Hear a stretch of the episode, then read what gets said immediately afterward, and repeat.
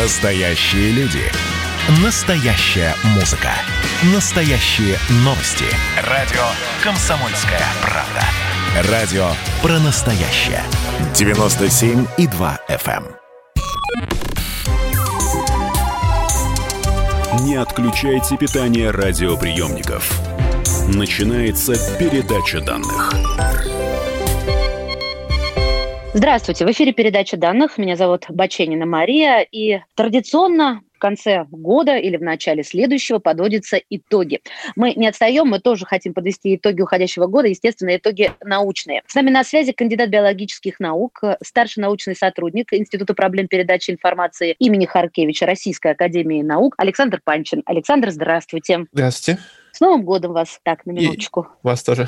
Как вы считаете, что можно поставить в топ? У вас есть лидеры в прорывах научных за две тысячи двадцатый? Ну, из-за того, что научное сообщество концентрировалось как в дискуссиях, так и в исследованиях на проблеме пандемии, я, кстати, тоже немножко этой темой занимался и в своих исследовательских работах, то, конечно, тут есть такой сильный перефокус на эту тему, но если эту тему убрать из обсуждения и поговорить, скажем, про биологию, которая мне близка, вот было, например, очень интересное исследование, где занимались с тем, что пытались омолаживать клетки сетчатки с помощью так называемых факторов Яманаки. У нас есть очень много разных типов клеток, сотни разных типов клеток, которые все происходят как бы из одного исходного зародыша. Но при этом ДНК в этих клетках одинаковая. Но клетки очень разные, да, нервные клетки очень отличаются там, от мышечных клеток. Это происходит потому, что клетки специализируются. И какие-то гены включаются, какие-то гены выключаются. Те гены, которые работают в специализированных клетках, они отличаются от тех генов, которые работают в их предшественниках. А идея этих факторов Яманаки — это некоторый набор генов, которые совести в специализированную клетку, она как бы деспециализируется. А вот эта вот деспециализация — это очень важно для того, чтобы появлялись клетки-предшественники, которые могут поделиться и дать вам, опять же, снова специализированные клетки. Это очень важно для всякой регенерации и так далее. И вот была статья, я не помню, то ли в Nature, то ли в Science, по-моему, в Nature, про то, что ученые смогли на животных, по-моему, на мышах они работали, у них была глаукома, и вот они для борьбы с глаукомой вводили три из четырех этих факторов Яманаки им в сетчатку. И у них улучшалось зрение у этих грызунов. Немножко омолодили. Это очень важно, потому что если мы научимся омолаживать глаз, то в будущем, может быть, это приведет к тому, что мы научимся омолаживать мозг. На самом деле все, конечно, сложнее, но, вот, по-моему, очень интересное исследование. Знаете ли вы о таком словосочетании, как элитные контроллеры ВИЧ? Люди, которые остаются здоровыми, несмотря на наличие вируса в собственном организме. Я не знаю, что это называется таким термином. Я знаю, что есть люди, которые, в принципе, к ВИЧ устойчивы в силу генетических особенностей. ВИЧ должен проникать в клетки иммунной системы, взаимодействовать с определенными рецепторами на их поверхности. И если эти рецепторы определенным образом изменены, то ВИЧ не проникает в эти клетки. И, соответственно, есть люди, которые просто имеют врожденный иммунитет к ВИЧ. И даже были истории про то, как стволовые клетки пересаживали от этих людей к пациентам, у которых был ВИЧ и другие сопутствующие заболевания. И люди, приобретая клетки от людей, устойчивых к ВИЧ, тоже становились устойчивыми к ВИЧ. Но это очень такая давняя история. А вот про то, что вы сейчас сказали, я просто термин такого даже не знал. Генетическое исследование проводили на шестидесяти пяти добровольцах. Возможно, новые знания помогут, но если не вылечить ВИЧ, то помочь людям жить десятилетия без приема препаратов. Следующая новость, которая тоже мною узнана из журнала Science, наверное, к вам совершенно не относится, но я бы очень хотела поделиться. Три года назад в пещере на острове Сулавеси были обнаружены наскальные рисунки. Изображали сцену охоты. После того, как провели анализ, возраст этого рисунка сорок четыре тысячи лет. И в две тысячи двадцатом была опубликована статья, которая рассказывает, что вот эти рисунки самые древние оказались произведения искусства в современном смысле. Примерно на четыре тысячи лет старше любого из известных подобных произведений. Вы как к наскальной живописи относитесь? Ну, я к наскальной живописи отношусь весьма положительно, но если серьезно, то есть один пример, это баечка про то, как наскальная живопись помогла биологам, потому что была работа, в общем, они изучали эволюцию каких-то копытных, и у них получалось, что по молекулярно-генетическим данным не хватает какого-то вида. Группа других ученых, которые занимались наскальными живописями, у них тоже была проблема, что у них было две породы копытных, которые рисовали, они отличались друг от друга по каким-то признакам, и вот они не могли понять, это один вид или два вида, потому что это разные люди по-разному рисуют, или потому что было два вида, которые морфологически отличались. И вот эти антропологи объединились с этими молекулярными биологами, написали совместную статью про то, что вот, по-видимому, было два вида, потому что есть молекулярно-генетические данные, и есть два отличающихся типа наскальных рисунков. Ну, я думаю, следующий пункт моей программы вам близок. Я сейчас про CRISPR-терапию. С тех пор, как этот революционный инструмент для редактирования генома и называемый CRISPR появился на научной сцене, это было в две тысячи двенадцатом, да, в две тысячи двенадцатом году. Он, конечно, дал массу возможностей для генной инженерии и для создания новых геномодифицированных организмов. Были дебаты, мы даже с вами их обсуждали, этического свойства, были противники. Тем не менее, Нобелевская премия две тысячи двадцатого года была получена авторами этих генных ножниц. Но есть более важный результат. В две тысячи двадцатом CRISPR добился первого успеха в клинике, позволив вылечить два наследственных заболевания крови. Я говорю про людей с бета-талассемией, господи помилуй. Серповидно-клеточная анемия. Мне ваш вариант названия как-то больше нравится, серповидно-клеточная. Расскажите нам, пожалуйста, а как это, собственно, можно представить? Вот обычному человеку, который сейчас доедает новогодние салаты. Как можно взять и вылечить то, что до этого считалось ну, неизлечимой болезнью? Что такое вообще серповидно-клеточная анемия? У нас есть гемоглобин, который нужен для того, чтобы связываться с кислородом. Он связывает кислород в легких, он находится в красных кровяных тельцах, и он переносится этими тельцами. Кислород, связанный с гемоглобином, проносится в разные наши ткани, и таким образом кислород доходит до этих тканей, и ткани получают кислород и могут как бы существовать. При серповидно-клеточной анемии этот гемоглобин, он неправильный, и из-за этого форма клеток красных неправильная, собственно, поэтому так называется серповидно-клеточная анемия. И вот эти неправильные клетки, они, во-первых, плохо переносят кислород, а во-вторых, они могут... Блокировать кровеносные сосуды, да? В общем, могут готов? вызывать самые разные проблемы, да, с угу. кровеносной системой. Что оказалось, наш организм умеет производить две формы гемоглобина. Одна из них взрослая, а другая называется зародышевая. С возрастом этот зародышевый гемоглобин перестает производиться. Но если бы он производился, этот зародышевый гемоглобин, то он мог бы э, заменять этот плохой гемоглобин взрослый у людей с этой анемией. И поэтому, собственно, задумка была такая, что у человека взять его стволовые клетки, из них возникают потом кровяные клетки, и с помощью молекулярных ножниц вот этих вырезать э, некоторый участок ДНК, который инактивирует синтез вот этого зародышевого гемоглобина. И тогда эти стволовые клетки начинают производить красные кровяные тела, в которых будет зародышевый гемоглобин, и они будут нормальной формы. Там используют еще химиотерапию для того, чтобы избавиться от старых клеток, которые производят плохие, плохие клетки с плохим гемоглобином, и заменяют на вот эти новые с новым гемоглобином, с зародышевым гемоглобином. Вот такая технология. Саша, скажите мне, пожалуйста, как выглядят эти ножницы? Это что? Это лазер? Это какой-то огромный аппарат размером с комнату? Что это? Это белок. Это белок. Как бы это пояснить, чтобы было понятно? Вы знаете, вот есть Word, и в Word есть контекстный поиск, да? Угу. Вот, контрол эф. Да, вы можете найти и заменить какой-то участок текста вот в Word. Вот ДНК — это тоже в каком-то смысле текст.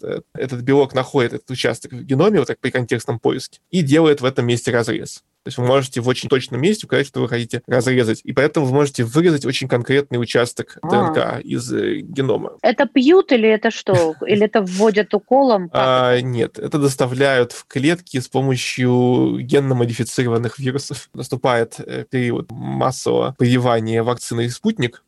И вот вакцина «Спутник», там, как она работает, там есть вирусный вектор, оболочка вируса, которая умеет доставлять генетический материал в клетки человека. Но только все плохое, все, что делает этот вирус вирусом, удалено, и туда доставляется ген, ну, в случае с вакциной «Спутник», белка, который кодирует эс-белок коронавируса. Это белок оболочки коронавируса, который, э, на него возникает иммунная реакция, и, в общем, поэтому прививка должна работать. То же самое с генной терапией. Вы берете вирусную оболочку, и в эту оболочку засовываете ген, ген, который кодирует этот белок кас девять, и ген, который кодирует направляющую РНК, вот этот, который указывает, где ему разрезать. И вы доставляете вирусом эти гены в клетку человека. Это можно сделать как в пробирке, если вы, например, выделили какие-то клетки у человека, вы можете их в пробирке генно модифицировать, а потом вернуть ему обратно. Да, это один подход.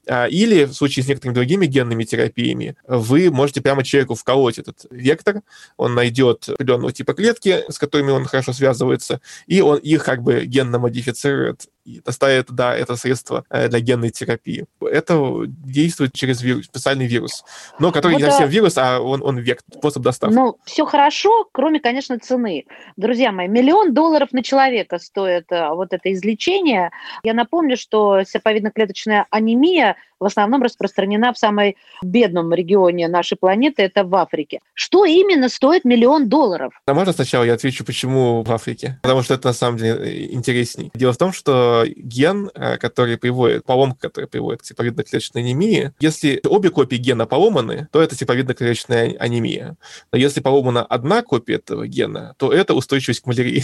А в Африке малярия — это очень серьезный фактор смертности, и поэтому, грубо говоря, в тех странах, где малярия убивает большое количество людей, существует положительный отбор, так называемый естественный отбор, в пользу выживания людей, у которых есть одна поломанная копия этого гена. Соответственно, эти люди лучше выживают, но если два таких человека с такой поломанной копией встречаются, то у их потомков, у их ребенка может возникнуть серповидно-клеточная анемия, но в таких условиях, где малярия убивает очень большое количество людей, как бы с точки зрения так, эволюции, оказывается, что это может быть оправдано. А в тех странах, где малярии нет, то там никакого положительного эффекта от одного, одной поломанной копии этого гена нет. А к миллиону долларов, ну, тут две вещи я хотел бы сказать. Первое, почему это может так дорого стоить. Но если вы делаете процедуру, которая требует вовлечения огромного количества специалистов, по сути, создания кастомного, то есть уникального для данного пациента лекарства, то это действительно очень технологически сложно. То есть кто-то должен взять у человека его клетки, так? Кто-то должен провести химиотерапию. И при этом все это время все это делается в стационаре, естественно. Кто-то должен эти клетки определенным образом, да, генно-модифицировать. Потом эти клетки нужно вернуть этому пациенту. То есть это очень сложная операция. Я не знаю, что чего стоит, но действительно это труд длительный, большого количества очень квалифицированных специалистов, очень узкой направленности. А вот о второй части поговорим во второй части передачи данных. Я напоминаю, сегодня подводим научные итоги две тысячи двадцатого.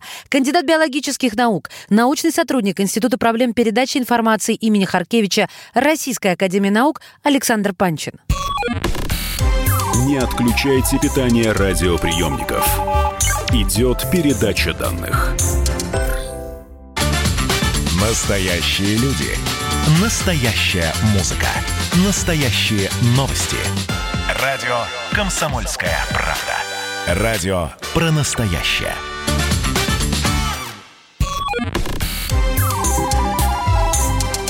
Не отключайте питание радиоприемников. Начинается передача данных. Мы возвращаемся в эфир. Это передача данных. У микрофона Мария Баченина. Сегодня научные итоги две тысячи двадцатого года вместе с нами подводит кандидат биологических наук, научный сотрудник Института проблем передачи информации имени Харкевича Российской академии наук Александр Панчин. Саш, вы начали объяснять нам, почему технология CRISPR стоит миллион долларов для одного пациента. С первой частью разобрались. А что касается второй части объяснения?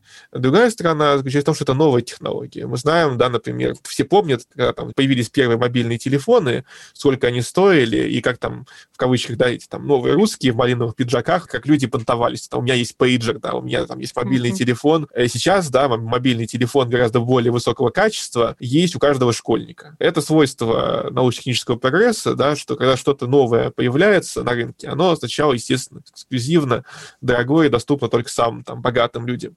Со временем ситуация меняется, и то, что когда-то было нереально, становится чем-то, что входит в обиход, масштабируется, становится элементом массовой практики. Поэтому... А сколько времени нам ждать, вот, чтобы стали ножницы генетические элементов массовой э, медицины? Это зависит очень сильно от конкретного применения. Даже, вот, возвращаясь там, к вакцине, извиняюсь, но просто потому что это хороший пример. Там нету криспов в этой вакцине, нету молекулярных ножниц, там есть генная терапия. Ну, по сути, генная. Там есть вирусный вектор, доставляющий ген. Сколько стоит эта вакцина? Ну, ее бесплатно раздают. То есть, в принципе, если речь о чем-то очень масштабном, массовом, что является частью важной социальной программы и поддерживается государством, да, то вы можете сделать генную терапию, которая будет доступна каждому человеку в стране. И то, что это была бы не вакцина, а то, что это был бы какой-то генотерапевтический препарат на том же векторе, но с другими генами, в том числе с генами CRISPR-кас девять и еще чем-то, это бы как бы никак не повлияло на потенциальную возможность снижения стоимости. Но тут мы говорим про что-то очень массовое. То есть, когда вы можете сделать препарат, который нужен сотням миллионов людей, то вы затрачиваете гораздо меньше человека часов разработки на лечение одного пациента. То есть, если у вас пациентов миллионы, и у вас, допустим, тысячи ученых, каждый по тысячу часов работал над, над лекарством и вылечили миллионы людей. А теперь представьте себе, что есть редкое заболевание, которым болеет тысячи человек, условно. А тогда у вас есть тысячи ученых, все равно, которые работали по тысячу часов, ну, условно, для того, чтобы вылечить сто человек. Понятно, что на одного человека приходится гораздо больше усилий разработки. И поэтому, когда мы говорим про редкие заболевания, про заболевания не столь масштабные, то неудивительно, что в итоге на выходе оказывается, что для того, чтобы вообще сама идея разработки этого подхода как-то окупилась, оно будет стоить дороже, чем что-то, что рассчитано на то, что это вколет в себе каждый человек. Теперь главный прорыв года, обособленно стоящий ото всех остальных, которому посвящено больше всего места, это, конечно же, разработка вакцин. И вот не могу тут промолчать, потому что существует несколько авторитетных научных журналов. В Nature, например, существует вакцина только Pfizer. А Science молодцы. Они вспомнили и про вакцину «Спутник Ви». Упомянули в статье своей. Ну, давайте обсудим все-таки, что стоило упоминать, что нет, потому что журналисты очень любят, конечно, сенсации и напирать на какие-то минусы возможные. А может, они на самом деле не минусы. Я про температуру, допустим, хранения. Согласны ли вы, во-первых, с тем, что вакцина – это лидер двадцатого года или нет? Конечно, это потрясает то, насколько мы продвинулись в умении оперативно создавать вакцины. С одной стороны, кажется, да, что год на создание вакцины – это очень долго, потому что нам этот год приходится терпеть всевозможные а, лишения. И единственный выход решить эту проблему – это вакцинация. Поэтому, с одной стороны, кажется, что год – это очень долго, но если мы посмотрим на то, сколько вообще в норме разрабатываются вакцины, и сколько они раньше разрабатывались стабильно, то это, конечно, беспрецедентно высокая скорость разработки. Почему она такая высокая? Есть первый момент, что, в общем-то, вакцины, ну, типа того же «Спутника» или, например, КанСина, которая китайская, похожая, абсолютно похожая, то есть э, тот же подход использован, тот же вектор. Правда, у нас два вектора, два разных вируса используются для доставки. Это очень теоретически понятная модель создания вакцин. У вас есть... Тоже мы, мы говорим не про, не, не про коронавирус, да, мы говорим про какой-то вот новый вирус появился, вирус X. Что нам нужно сделать? Нам нужно, а, прочитать его геном, да, узнать, какие у него есть гены. Это, дел, это очень быстро сделали в случае с SARS-ков два, там... Очень быстро вышла статья китайских ученых, которые расшифровали геном SARS-ков два, коронавируса, вызывающего ковид девятнадцать. После того, как расшифрован его геном, мы знаем, какие у него есть гены, какие они кодируют белки. Легко устанавливается, какой белок сидит у него на оболочке. Скорее всего, против этого белка нам и нужно будет вырабатывать антитела и это клеточный иммунитет. Соответственно, мы берем ген, который кодирует этот белок, и засовываем его в стандартный, уже проверенный э, на примере либо других вакцин, либо генных терапий, либо еще чего-то вектор. Вектор такой уже есть. Э, когда создатели «Спутника» про это говорили, они говорят, что они раньше этот вектор использовали, когда они пытались э, сделать э, вакцину от Эболы. По сути, у вас уже есть поставленные на рельсы со всем пониманием там, всех теоретических основ механизм создания вакцины. Самое сложное начинается после этого, на самом деле, а это проведение клинических исследований, потому что даже если все теоретически у вас выверено, и вы действуете по стандартной методичке, которая хорошо сформулирована, все равно есть риски, все равно это новый антиген, который будет производиться клетками, как это может сказаться на здоровье пациентов, все это нужно проверять. Тем более, что речь идет о том, что вакцинировать планируются миллионы людей, и даже если побочный эффект встречается редко, все равно это будет огромное количество пострадавших от этого побочного эффекта, если речь идет про что-то столь массовое. И тут и случилась некоторая проблема, которая заключается в том, что из-за того, что мы спешим, из-за того, что каждый хочет быть впереди планеты всей, из-за того, что это и имиджевая история, да, и политическая история, то многие из выводов об эффективности вакцин делались еще до того, как появлялись данные, которые позволяли бы такие выводы делать. То есть теоретически мы понимаем, что должна работать и вакцина «Спутник», и китайская КанСина, и АстраЗенека, и Модерна, и Pfizer, и еще куча других вакцин. Все они должны работать. Теоретически. Но что мы имеем там в СМИ? Да, это, значит, гонка, какая вакцина более эффективна. Кто-то говорит, у нас девяносто процентов, а у нас девяносто два процента. При этом игнорирую этот факт, что и девяносто, и девяносто два процента это все равно оценка приблизительная, и там погрешность еще в пять процентов для каждой из них, потому что количество заболевших людей с каждым из исследований, оно не очень велико, как один из примеров того, как это преподносится в СМИ. Другая вещь. Вот в России «Спутник» регистрируют после первой и второй фазы клинических исследований, которые, в общем-то, ничего вообще об эффективности не говорят нам. Там не было никакой контрольной группы, семьдесят восемь человек, на фоне того, что там китайская вакцина в это время, там было несколько сот человек, и там была контрольная группа, поэтому они могли что-то говорить про эффективность, но даже они не говорили про эффективность, про доказанность эффективности, они говорили про то, что нужна третья фаза. Вот сейчас третья фаза проводится клинических исследований, и вроде бы, я сейчас скажу про спутник, потому что то, что нас сейчас касается больше всего, потому что, это, по сути, у нас не стоит выбора, какой вакцины прививаться, по большому счету, не скоро появятся, во всяком случае, западные вакцины в России. Так вот, мы смотрим на клинические исследования спутника, и оно по своей задумке абсолютно правильное. Большая выборка, там, сорок тысяч человек, три к одному вакцина к плацебо. Все здорово, но нам сейчас сообщают о том, что, по сути, плацебо-группу сворачивают. Я не знаю, почему. Это, по сути, это инвалидирует клиническое исследование. Они начинают э, прививать людей, которые были в плацебо-группе. Значит, что вы, нам, нам будет очень сложно оценить ну, ре- реальную эффективность вакцины после этого. То есть мы видим кучу каких-то странных э, таких фейлов на уровне того, что это первое клиническое исследование бесконтрольной группы, третья фаза, которая, в которой что-то странное происходит с плацебо-группой. И все равно, если бы меня спросили, вот на что поставить, работает вакцина или нет, я бы поставил на то, что работает. Я сам планирую привиться. Ну что ж, остается только всем здоровья пожелать, и вам, Александр, в том числе, потому что вы несете на себя ответственность не только ученого, но и популяризатора науки, что для нас всех очень ценно. Спасибо вам огромное, и еще раз с Новым годом. С Новым годом. Друзья мои, кандидат биологических наук, научный сотрудник, Институт проблем передачи информации имени Харкевича Российской академии наук Александр Панчин. Передача данных успешно завершена. Не отключайте питание радиоприемника. Скоро начнется другая передача.